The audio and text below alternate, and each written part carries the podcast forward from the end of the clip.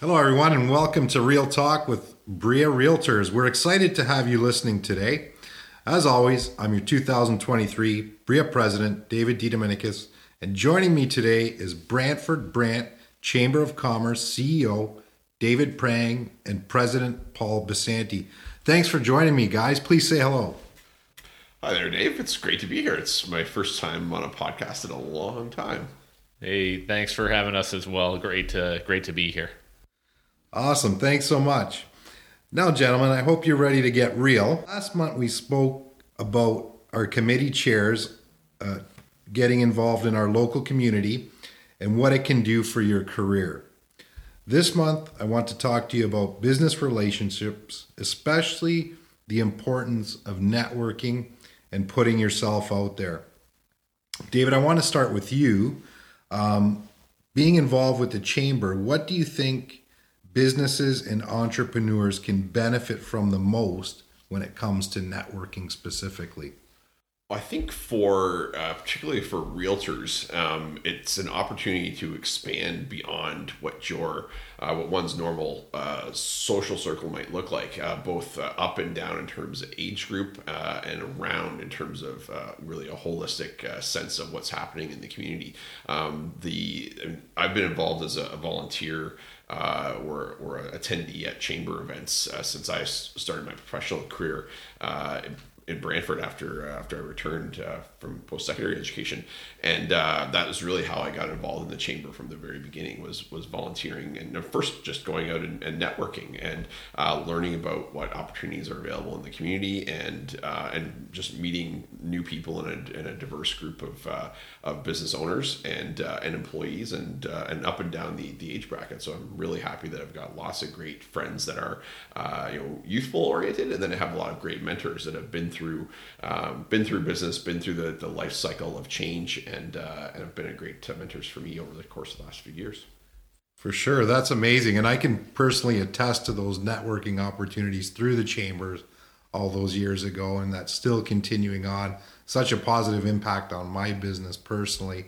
Um, you know, chamber after hours events that I attended, meet, meet met so many great people, and also serving as a director um, and you guys are still having those opportunities and uh, uh, is it weekly monthly we have uh, we did our, our annual calendar back yeah. in July and August. Uh, you know, it works out to uh, almost an event a week. I think without uh, you know between our uh, meetings and our activities, uh, there's like two weeks in November where we don't have anything planned at all, and then the rest of the year there's something happening either at the chamber office or out in the community. to sort of to think about that in terms of like we only really have four staff on the ground in Brantford, and the amount of activity that's happening I mean, our, our partners and our members are part of that uh, genesis and, and, that energy as well, that they're bringing and delivering. They want people into their space. They want uh, to be out and about and networking and find those opportunities as well. But yeah, you, you mentioned business after hours. Uh, we'll have uh, we generally have nine of them a year. We take the summer off, um, and we'll sort of uh, returning to that, but actually returning to or starting some summer events uh, this summer with some opportunities in July, which we haven't really tapped into before. But there's that built up energy I think, which uh, we see with uh, with our business after hours events being increasingly popular and, and having some unique uh, unique venues to go to as well. Amazing, thanks. And Paul, what about you? How has your own work been impacted by the connections made through networking? Oh yeah, thanks, David. The uh, networking is so so important. I think uh, a lot of realtors and a lot of your listeners can probably relate to the the notion of getting in that daily mindset of just getting your work done. And if you focus 100% of your time and energy on just the production stuff that you do day to day and you don't get out there and network, uh, you, don't have the opportunity to grow as much. And, and what I mean by that is we we try and foster this attitude of being innovators and entrepreneurs and the more you connect with other people in your business community and in, in broader communities uh, the more you get a sense of the the problems they're facing in their business objectives or in their personal lives for realtors you know it's important to network with with people trying to sell something the more you can connect with people, the more you can understand how you can help solve their problem. And that's where innovation happens. When when that unique intersection of uh, meeting someone who has a unique problem matches your skill set, you could you could plug into that and be like, I I actually know a way to to figure this out. And that's where real value and real entrepreneurship and innovation happens. And uh, for me personally, uh, the, the the growth I've seen in, in the real estate development that I do in, in my private sector role only happened because I was able to network outside of the, the standard confines of, of what a, a general contractor typically does. And we've been able to, to meet landowners and clients and partners that have a unique demand for services. And that's created a whole sector of business growth for us, us that five years ago we wouldn't have even contemplated entering into. So, uh, to, to everyone listening, I, I can't emphasize enough the importance of networking and getting around other creative thinking uh, individuals to help yourself grow and spurn your own innovation. Awesome. Thanks so much, Paul. And just so our listeners know, do you mind telling them who you work for and what you do? Uh, we know you're the chamber president, of course, for yeah. uh, the last two years, but let our listeners know what uh, what you do and and yeah. Yeah. So I'm I'm the manager of development at Lanca Contracting Limited. Uh, I'm sure a lot of your listeners in town will recognize that name. Uh, Absolutely. I've, I've, been with Lanca since 2014, just just past my nine year mark, and uh, while there, we've created this uh, this new model of, of developing land where we can we can basically come in and, and, and do everything A to Z. Uh, it, it's not just a typical general contractor or design build shop. We we fulfill the entire services of, of land entitlements and real estate valuations. Uh, we create condominium corporations. We can even manage through uh, licensed realtor the the sales of, of our condominiums as well and uh, it's it's just this really uh, really cool growth that we've seen in our business uh, over the past nine ten years. For sure, and I mean, similar to realtors, the signs of your success are all around the city, right? So, uh, Absolutely, it's pretty cool. And now, adding on that, guys, I think sometimes people can think of networking almost as a chore. People forget network networking is just about making connections it can also be about advocating for yourself and your community. But as we know from experience, it can often lead to a deeper relationships with those within our industries and even more so outside of them. One thing we care about deeply at BRREA is working with the government and our local political leaders. We have strong relationships with our representatives at the municipal, provincial, and federal levels and these connections would not be possible without the networking and relationship building of our board and its members. I want to commend the Chamber for doing the same as well. What do you find most important in fostering those relationships when working with the government and even just business in general? How can we keep those relationships open after this a simple networking event?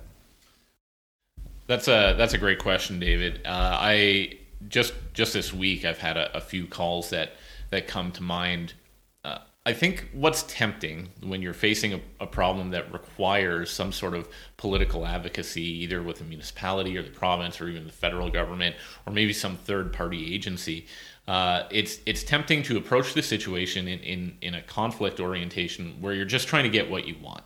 And I had a really good conversation with someone this week where uh, by being able to appreciate the insights of the challenges they face in a situation, you can come a little more open-minded to understanding that that every relationship, business or otherwise, is a two-way street, and uh, you can't go into it unilaterally thinking that you're just going to get what you want out of the situation. You have to understand uh, what the pressure points are across the table from you, and work with those to see how your approach to the situation can help resolve some of the pain that other party is feeling and then and then that's where real relationships happen is is it it's something where you're you're both giving and taking and you're both trying to work together to improve an overall process and that relationship, that type of networking has uh, the legs to last a, a, longer term. And, and what BRREA is doing and what the Chamber are doing, advocating with our, our provincial members of parliament, our federal members of parliament, our local elected uh, officials, uh, it's understanding what they deal with and having contextual advocacy that is, it's not just demanding a solution, but it's working within the, the, the framework that they they work with as well. So uh, I'm, I'm sure your listeners can can appreciate that.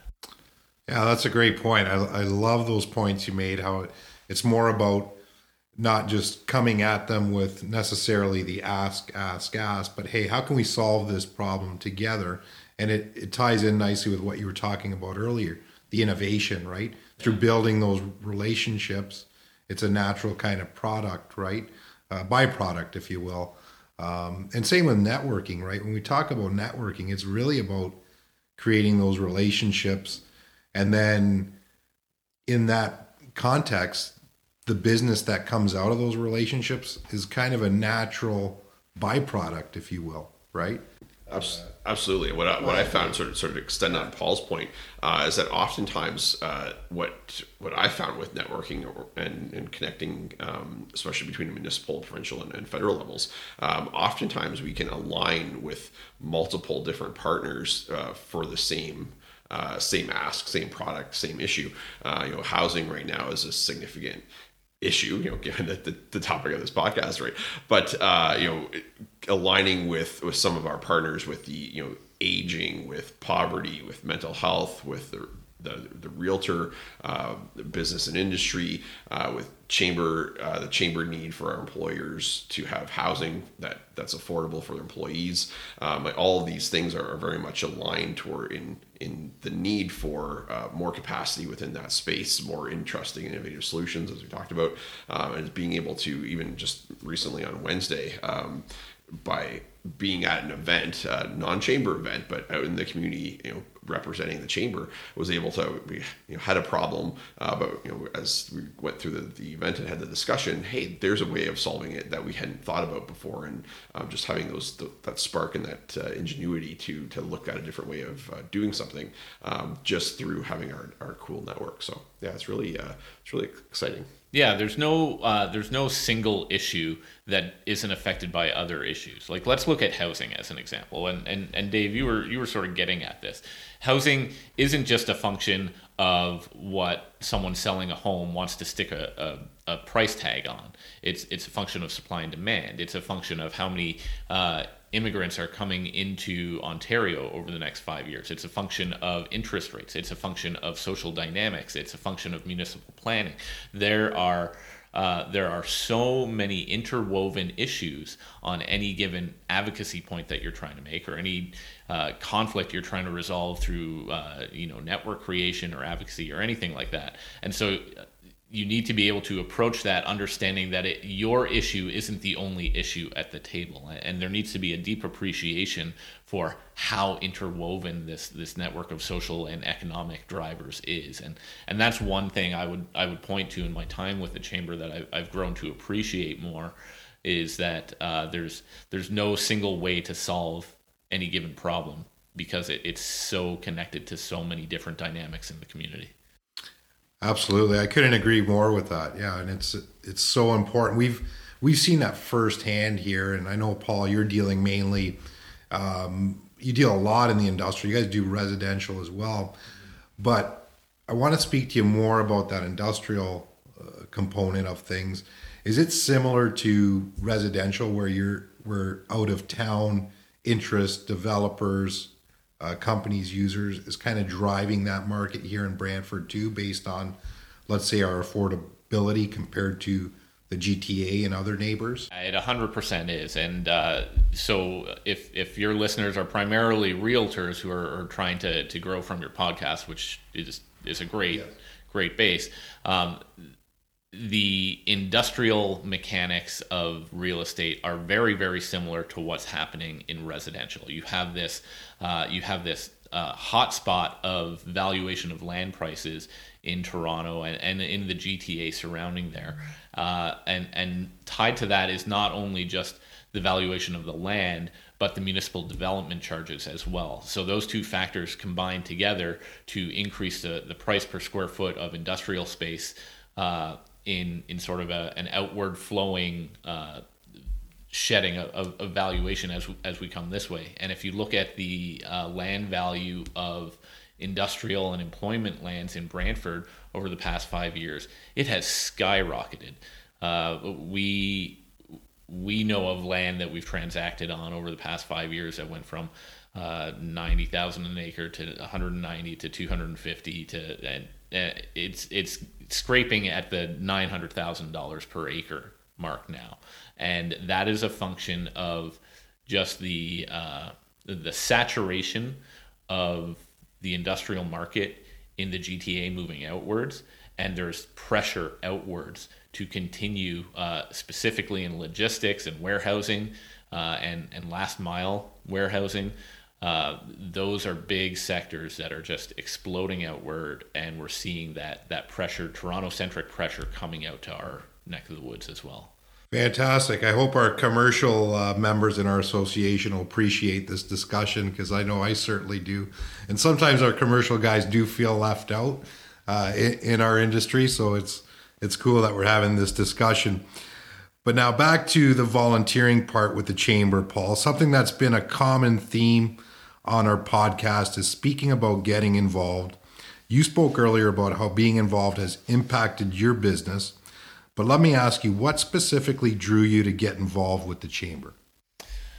Uh, honestly, I was tapped on the shoulder uh, to see if I'd be interested in it. Um, and uh, I, I went to a meeting and decided that yeah this is this is something I could see myself doing. Uh, I didn't initially think that I would go into the role of president. That was a little foreign to me, uh, and uh, it it didn't quite line up with you know what I was trying to do. And and earlier I, I said you could get in that that mindset of just getting your production work done. And so uh, at one point, uh, the the former CEO Charlene Nicholson asked me what I thought about succession planning and going into the into the plan to to be the chair. And uh, my my initial response was, "Oh no, you know that's not for me."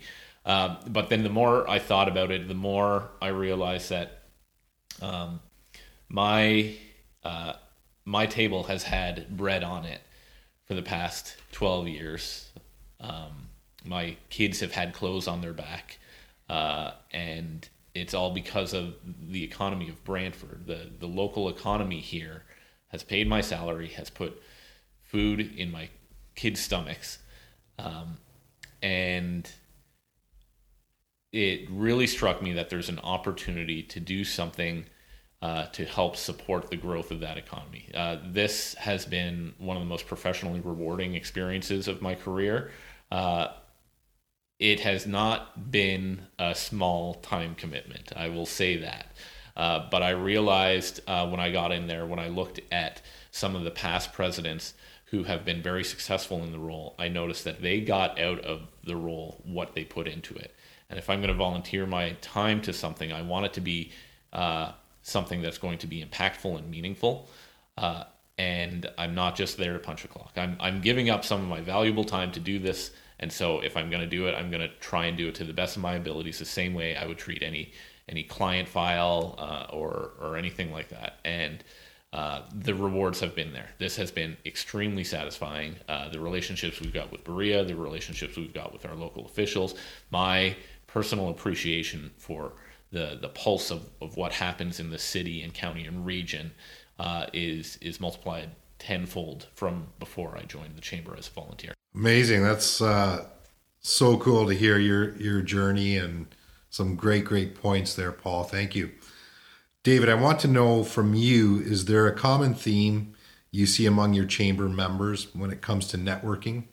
why do you think some people are afraid to put themselves out there? My experience is that uh, there there is yeah there's a common theme in that we have some core uh, chamber supporters, volunteers, members, uh, some usually some combination of all three of those that are uh, you know come to every event they possibly can uh, throughout their their their experience. They really enjoy being out and being social. Uh, and there's some that you know target their favorite events that they go to, like our business after hours. We've got a core group, and many chambers are like this as well. I, I know from my colleagues across the province and across the country. Uh, we have a, where it's a group of 10, 20, 30, 40, or 50. Uh, you can always count on on that core group uh, to be there and to participate. Uh, then with our larger, more signature uh, events that are you know, might have a higher entry point or, or maybe be a, of a certain topic, there's that's a little bit more specialized, but um, um, it's really cool to see, and we've seen this coming out of um, coming out of the last couple of years. Uh, more new, more uh, and uh, and more different faces, I guess, coming out uh, to participate as well. So it's uh, our last event uh, with the MP MPP breakfast uh, at the first of March. Um, it was the largest, uh, you know, most diverse set of new faces and new voices that that attended that event, which was really neat to see. Um, yeah, so I mean, really excited. I think people are afraid to put themselves out there, uh, and and I don't know that's afraid, but it's just it's now we're we've had like three years now of of being. Uh, of being not being able to get out there. So there's a, a, flourishing of being excited to be participating and being out in the community, and there's still that nervousness, especially with uh, as you know the digital experience has has come up with uh, with younger people um, is, is finding that voice. What do you say? What do you do? How do you act? How do you hold your wine glass? That kind of stuff. Uh, but I think you know the only way of overcoming that is to get out and try it and do it and bring a friend, bring a colleague, um, and, and or, or even you know contact the chamber in advance and say, hey, I'm interested in coming out, but I'm not sure what that experience is going to be like you have five minutes for a coffee or something like that, and, and chamber staff would love to be uh, love to, to experiment and, and talk with uh, with prospective uh, new members. Awesome, thanks so much, Dave. Unfortunately, we're running out of time. I could talk to you guys all day. It's yeah. been it's been a it's been a blast, and I just want to encourage our membership that's listening. You know what? Check out the chamber. You won't regret it. They're a great organization. There's tons of networking opportunities, business development reach out to David Prang anytime. And as always, the podcast will be available to our members in the greater community every month. Let us know if you have a specific topic you want us to cover or a guest you want us to feature. And don't forget to head over to www.bria.com forward slash podcast and let us know what you think. We'll see you guys next month. Thanks for listening.